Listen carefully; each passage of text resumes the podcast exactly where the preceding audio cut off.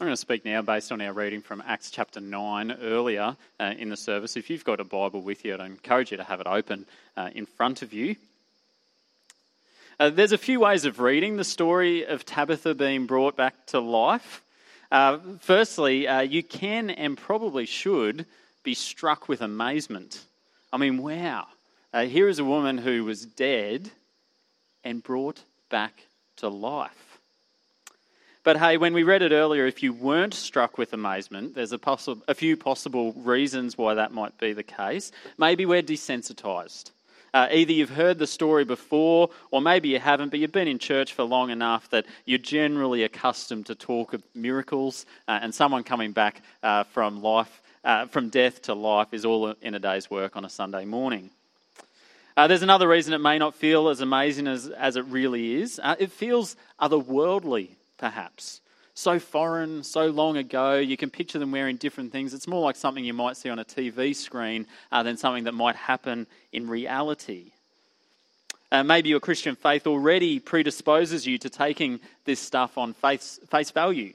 Uh, but there's, and yet there's a distance about the story that makes it somehow easy to remain unaffected and unchanged, even when someone comes back from the dead.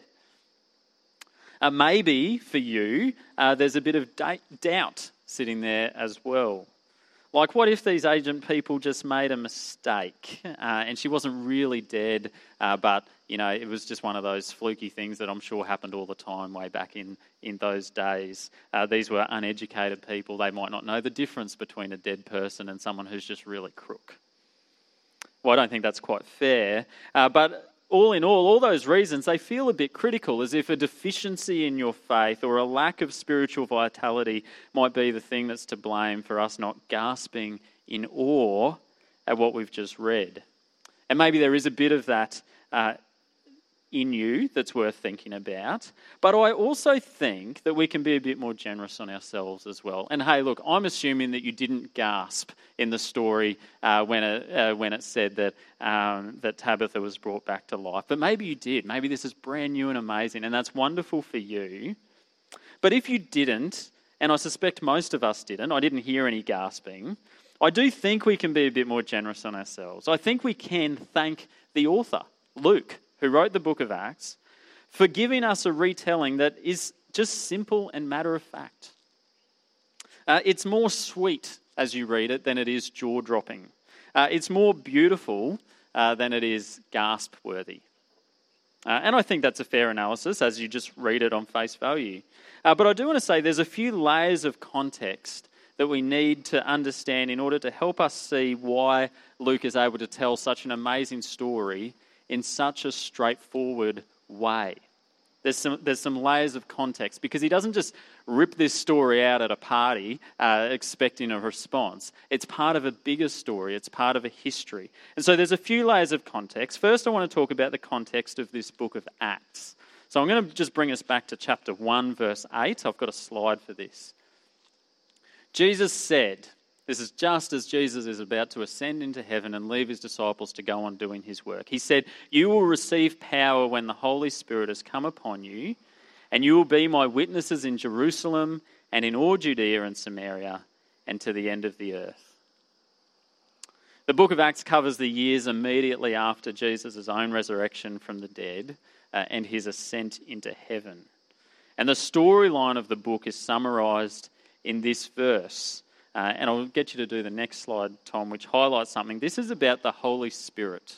This is about the Holy Spirit continuing the work that Jesus had begun to call the people out of sin and into life. Uh, and unsurprisingly, the pattern is almost identical to Jesus' own. Uh, the Holy Spirit's power pours out in miraculous signs and wonders and in the bold proclamation of the word of life. That's how Jesus went about his work. That's how his disciples go about Jesus' ongoing work throughout the book of Acts. Uh, the event of Tabitha's resurrection fits perfectly within this context. It is both a miraculous sign uh, demonstrating the power of the Holy Spirit, uh, and, it, and, it, uh, and it triggers the further advancement of God's word uh, in this sort of ripple effect uh, that began, uh, as you even read up there, in Jerusalem and works outward to uh, Judea, uh, which is where the events in chapter 9 take place, uh, and then further to Samaria and then the ends of the earth. And now that's the context within this book. Uh, second is the context of the miracles themselves. All the miracles, right, throughout Scripture. I'm going to try and lump them all together a little. Uh, there is a story uh, in the Gospels uh, that is told by Luke and I think Matthew as well. Uh, it's a story of John the Baptist uh, sending his messengers to Jesus during Jesus' ministry uh, to ask Jesus if he is the one. You know, Jesus has arrived, he's burst onto the scene, he's performing miracles, he's preaching to crowds, and yet there's still this gnawing doubt uh, in the minds of the people who have been waiting for Jesus to come. Uh, is he really the one, or should we just, you know, think he's really great but hang out for, for the real one that's still to come? Well, Luke, uh, he's the same man who wrote the book of Acts, but he tells us Jesus' response to this question Are you the one, or should we wait for someone else to come? Jesus said, uh, and this is on the slide. Jesus said, Go and tell John what you have seen and heard. The blind receive their sight, the lame walk, lepers are cleansed, and the deaf hear. The dead are raised up, the poor have good news preached to them. The first thing to reinforce here is the point that we already made uh, that the pattern of Acts is a continuation of the pattern of Jesus. Uh, there's another slide to highlight seen and heard. Jesus says, just tell John what you've seen and heard. This is a reference to the miraculous acts of power of the Holy Spirit and the Word of God preached in power and heard by the Holy Spirit. Uh, the second thing to note is the fact uh, that, uh, and another slide, Tom, just to highlight the dead being raised, it is just lumped discreetly along with the other miracles. There's no sort of pride of place. Look, maybe it's left to the end as a climax, but it really is just lumped as one after another of a series of miracles. Uh, you know, the, um, uh, the lame can walk, the deaf can hear, the blind can see, the dead are raised. All of this lumped together is evidence of something. Uh, the, and, and we see evidence even in today's passage uh, that there is something just, you know, almost run of the mill in the context of miracles, which of course are never run of the mill. But there's something almost run in the mill or run of the mill or formulaic uh, in this resurrection of Tabitha from the dead. Because as we read earlier in the in the service today, there were two stories side by side. Uh, one is the story of a paralyzed man who is healed, uh, and then a woman who is raised from the dead. And these stories appear side by side with any real difference uh, in tone or emphasis between the two. The man uh, who's uh, healed of his paralysis is, is named. Tabitha is named. Uh, both are told, uh, in, in Peter's words, to arise. It's the same word used in the way it's written. One is told to arise from his paralysis, and the other is told to arise from the dead. Uh, one isn't set apart as being particularly more amazing uh, or significant than the other. Both of them, if you read the last verse of each little section, result in the advancement of God's word. As people hear of what God has done and respond in faith uh, to uh, the proclamation of God's word. And so there is a sense, okay, in which, of course, you know, rising someone from the dead is more amazing. Uh, you, you know, you look at the, the uh, what was it, the skull of the, the, was it a bull, I assume? It was a cow, okay. Um, and, um, and um, you know, and there's a sense in which, of course, that is more miraculous than you know water into wine or something like that. Uh, but there is a sense in which these are all the same. They all uh, are pointing towards the same purpose. Why? What is the purpose? Why do the miracles go alongside the preaching of God's word? Why does it happen? Uh, the first reason is that they are there to validate the message.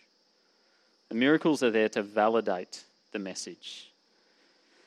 Uh, when uh, someone of note, a celebrity or an elite sports person or something, when they speak, uh, people listen. Uh, their words and their tweets, you know, hit the headlines, and people pay attention. Uh, we might criticise the things they say, but we hear them, and they get uh, more weight than the words of just you or I or any other person down the street. These people do amazing things which provide them a platform, and we listen. And there's an element, okay, an element of this going on here uh, in the Bible. If I tell you something that you just don't believe, I tell you an unbelievable story, and then I go on to do something impossibly impressive, well, your doubt that you had at the start might turn to, well, maybe I should at least pay attention to this person. There's something going on here that I, that I want to be a part of or, or I want to try to understand a bit deeper. Uh, the miracles, at the very least, they validate the message, or they have they provide some purpose in that. They also do something else. They validate the messenger. They validate the messenger. If Jesus and his followers can do things that only God could do, then that would suggest that God is working through Jesus and his messengers. And if God is working through them, then it stands to reason that God approves of uh, the things that they do and the things that they say. They have been validated by God as God works through them. Uh, the messenger themselves has been validated. That's up there with the most basic and essential implications of Jesus' resurrection. Jesus' own resurrection from the dead is his vindication, his validation. He was a man who was despised and rejected by men and put to death, and God turned it all backwards and raised him back to life. There's a big in your face to the people who had attacked Jesus. God has vindic- validated the messenger, He's approved of Jesus. Now, there's more to Jesus' resurrection than that, but especially the evidence for the early church is that that was a big part of it. If God raised this man from the dead, then surely everything he stood for and everything he did was real and true and, and bears paying attention to. He must be Lord. It validates the messenger. Miracles validate the message, they validate the messenger. Uh, but I also want to uh, speak to uh, what I think is a bit of an elephant in the room. Uh, there's a hole in this reasoning, okay? Uh, let me tell you this. Uh, what if I tell you that I can predict the future? Now, some of you will laugh because I've been trying to predict the future ever since COVID hit our shores, and I've gotten all my predictions wrong. I, do, I don't know the future, but let's pretend I tell you I do. I can predict the future. You probably won't believe me, but then I go outside, and if one hand I lift my own car over my head with one hand, well, like I said before, perhaps you would think to yourself, well, maybe I should pay attention to this guy. Not even just in, out of fear, but just like something's going on here. But here's the problem with that a feat of hum- superhuman strength really does have absolutely nothing to do with the ability to see into the future, does it? Just because I can lift a car with one hand doesn't, it might make me impressive, uh, which clearly I'm not, but it, it might make one impressive if they could lift a car over their head. But it doesn't mean they can see the future. It's a different set, skill set. So it doesn't entirely prove my point that I can see the future just if I can do something really powerful. Is that what the miracles are like? Do we have, you know, these miracles which are amazing just running alongside and sort of the, the sideshow act uh, to this uh, proclamation of God's word, this message of God's word? Are they simply an impressive sideshow but otherwise unrelated? And the answer is no. They are not unrelated. The miracles are the message. The miracles are the message. It's not the whole message. Uh, that's why uh, we still prioritize the teaching and believing in God's word. But the miracles are the message. They are intrinsically related. When Jesus is asked, as I think these words are still behind me, when Jesus is asked if he is the Messiah, he just repeats back to them the same things they've already seen him do healing blind, lame, lepers, lepers deaf, and dead people, healing them all alongside the proclamation of the kingdom of God. And in performing all of these healings, Jesus is giving an indication of what this kingdom of God is like a place of victory over suffering, a place where there is no death. Jesus is giving an introduction, a taste of what he's promising for the future when, when he arrives in power. The miracles are the message. No sickness or pain, in the case of the dead being raised, no death. In fact, eternal life. See, Jesus' message wasn't just one of moral stuff love your neighbour, put others first, etc. Good stuff, powerful stuff. But that's not all. Uh, Jesus' message was a promise of a kingdom with himself reigning in absolute power over sickness and death. Now, I know that I've done all this to sort of uh, give a bit of a background or a summary of miracles, and I've barely even talked about Acts chapter 9. And we're really just going to do this very quickly because, as I said at the start, it is, it's a simple story, simply told.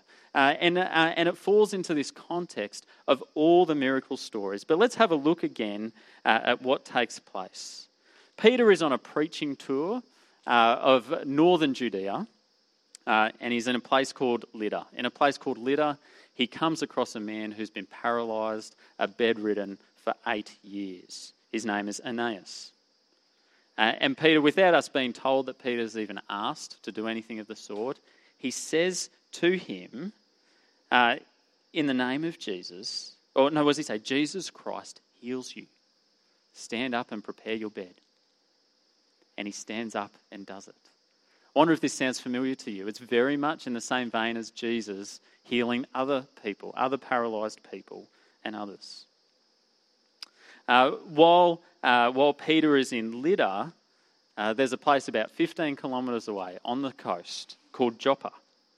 And there is a lady there called Tabitha, uh, whose name we're told is translated Dorcas. I don't know if that's a helpful translation to you. Dorcas doesn't mean much to me either. Uh, my dictionary tells me that, it, that both words in different languages mean gazelle. Um, it's a lovely sounding name. Uh, and, uh, and not only does she have a lovely name, uh, she is a lovely person. Uh, she does great works, deeds of charity. She's generous, probably has means. She's probably reasonably well off uh, and, and has resources to give, and with her resources, she does give generously. She becomes very sick uh, and she dies. And they do the normal stuff. Uh, they prepare her body, they wash it, they lay her uh, in the upper room, uh, and I'm told that, uh, that the principle was that they would bury her at sundown on the day that she was born, the, on the day that she passed. And so they send quickly I presume, very quickly uh, to, uh, to Lydda, 15 kilometres away. Uh, a couple of men to find Peter and bring him back. Now, we get some mixed messages here. We don't know whether the people are expecting her to be brought back to life or not. Uh, it seems like they've, you know, they've really gone to the top. Uh, they, there would have been other believers nearby, that anyone who could have prayed, but they, they really want or expect something powerful, I think, when they, when they call on Peter. But by the same token, they've prepared her body for burial, just like you would. Uh, and so it's hard to know exactly what's in the minds of the people when they send for Peter. Uh, but he comes, he bows by her, uh, by her bedside. Um, sorry, before that, uh, he gets shown all the great things that she's done, all the things that she's made. She's a lady who's been very productive in her life. Uh, and Peter does what Jesus did uh, when Jesus raised a young girl named Talitha. Oh, no, not named Talitha, a young girl from the dead. Uh, he sends the mourners outside. Uh, he bows by her bedside and he says a prayer. Uh, and then he commands her to stand up. He says, Tabitha, arise. Uh, which is really amazing because if you read back, and we'll come to this story at another time, um, there, there is a story when Jesus uh, raises a young girl from the dead. Uh, and it says in Scripture that he says to her, Talitha Koum, uh, which in the language of the time means, Talitha means little girl, arise. Uh, and there's just this beautiful symmetry, I think, that Peter chooses to name to use uh, the name Tabitha and probably Koum, changing the words that Jesus had said only by about a letter. Now, that's not to say that these are the magic words, but we just see a symmetry in the work of Jesus carrying over into uh, his messengers uh, as these people are validated uh, with his word. She sits up. Peter takes her downstairs and presents her to people alive. Uh, and just like what happened when the paralyzed man was raised, uh, when uh, Tabitha is raised, people hear the word and they respond with joy, uh, and, the, and the word gets around. What are some lessons, particularly from this passage, that we can take? I think the first thing uh, that I want to highlight is uh, the basis of God's favour. What is the basis of God's favour? Why are these people chosen? Why the paralysed man? Why Tabitha? Well, there's something uh, interesting here, I think. And, and I think the answer uh, lies, you know, if you were to personalize this as well, is to say, it is not what I have done. Uh, God's favour does not rest uh, on your goodness or your accomplishments. It is not what I have done. Tabitha, we have uh, a picture of a lady uh, who is rich in good works, who has a vast reputation, generous perhaps to a fault. Verse 36 says she's full of good works and charity, and verse 39's got all these people falling over themselves to show off all the wonderful things that she has produced in her productive life on earth, and she is raised uh, from the dead. But in the paragraph just before that, we have Aeneas which is contrasted magnificently with a lady who is brilliantly productive. We have a man who is essentially useless. For eight years, he's been bedridden. Now, what this tells us at the very least is that Tabitha wasn't raised because she was good, because of the good things she did. Uh, because if that was the whole reason in Tabitha, then the paralyzed man would not have received his raising either, because what scope did he have to do good things? He might have had good thoughts. He may have led a life of powerful, mighty prayer. Uh, we don't know for sure. Uh, but there weren't, certainly weren't people waving around his accomplishments uh, in your face. It is not what I have done. We have a God who is rich in grace, uh, who looks on all equally uh, and gives his favour as he pleases. And that reduces all need for you know, for striving for attention. Uh, it reduces all need for anxiety about whether you're good enough or whether you could possibly be loved. God is love. What's interesting is we see just a similar thread uh, carried through in this passage in the last verse that I read of verse 43. It said that Peter stayed in Joppa for many days and he lived with Simon, a tanner. A tanner is someone who you know, prepares skins. Um, and in the Jewish faith, uh, dealing with dead animal skins and bodies would mean that would make you unclean. And so in the Jewish faith, uh, Simon would have been, you know, one of the lower citizens. His house probably stank, which might be why he lived by the sea. Not, not necessarily a resort um, house, but uh, somewhere just to sort of let the breezes you know, flow through the place. And yet he is the guy who has the great Peter staying in his house. Uh, and then if you read on to the next chapter, you'll see again this thread of people uh, being accepted warmly into God's kingdom, people from all backgrounds. That's in chapter 10. We won't come to that. What else do we learn in this passage? I think something else that we see that really uh, leaps out, and I've already highlighted it, is glory to Jesus. All the glory to Jesus. We see it in Peter's words um, when he says in verse 34 to Aeneas, he says, Jesus Christ heals you. Not even in the name of Jesus Christ, I heal you, but Jesus Christ does the work. Beautiful recognition from Peter that he is the conduit or the vessel and Jesus is the master. He is the one with the power. Uh, we see when, uh, when he kneels uh, to, uh, to rise Tabitha, he first consults God. He kneels in prayer. To God be the glory. He even repeats almost Jesus' own words in uh, Talitha Cum, Tabitha Cum. There's at least one other thing we see in all of this, and that it, it we do well to be reminded of. That is that death is wrong. Death is a thing uh, to be grieved and to be fought I mean, we don't always talk this way at church. We want to be full of hope when we think about death. Uh, we are told and we believe that there is hope for a life after death, that the grave isn't the end. Paul himself, the Apostle Paul, uh, talks about his own coming death and he says that he would consider it joy to depart and be with the Lord. He, he looks forward in many ways to his own death. And yet, there's this admission all throughout Scripture that there is just something wrong and gut wrenching uh, about death. It is not the way it's meant to be. And we learn that from page 3, or chapter 3 of, of the book of Genesis. Uh, when we learn that death is actually a result of the curse uh, of man and woman's sin uh, in those first days. And we know from experience uh, when you've lost someone that it just feels not only sad, or at least this is my experience, not just sad, but wrong. It just feels like death is so, it's so sickening to the soul. It doesn't belong. And so we have here again uh, just this, uh, what I was talking about before, that the miracle is the message. Uh, we are reminded and comforted as one man is healed from his sickness and another lady brought back from the death, uh, that uh, the message of the kingdom of God is one of hope, one of life, one of vitality and health and strength uh, and, uh, and unshakable joy. The miracle is the message.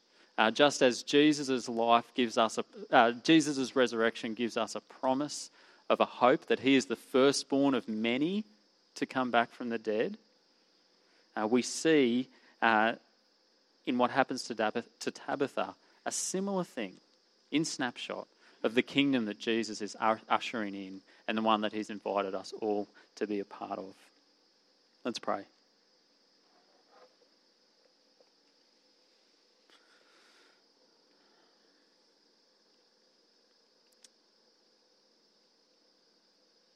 God, you are so good. Uh, we thank you for your precious word, that you, uh, our Maker, uh, have spoken to us, revealed yourself to us, uh, so that we can know you and hear from you. May we not take uh, these gifts for granted. Father, we thank you for the story that we read today, the true events, just simply and beautifully told, so matter of fact, uh, because it's the message uh, of what we have to look forward to. The absence of sickness, the absence of tragedy, uh, the death of death uh, as life prevails uh, in eternity. Father, forgive us for our sins, forgive us for our lack of faith. We pray that you uh, will help us uh, to bow the knee to the Lord Jesus, give all glory to him, uh, and to live in faith uh, and obedience to him. We pray in his name. Amen.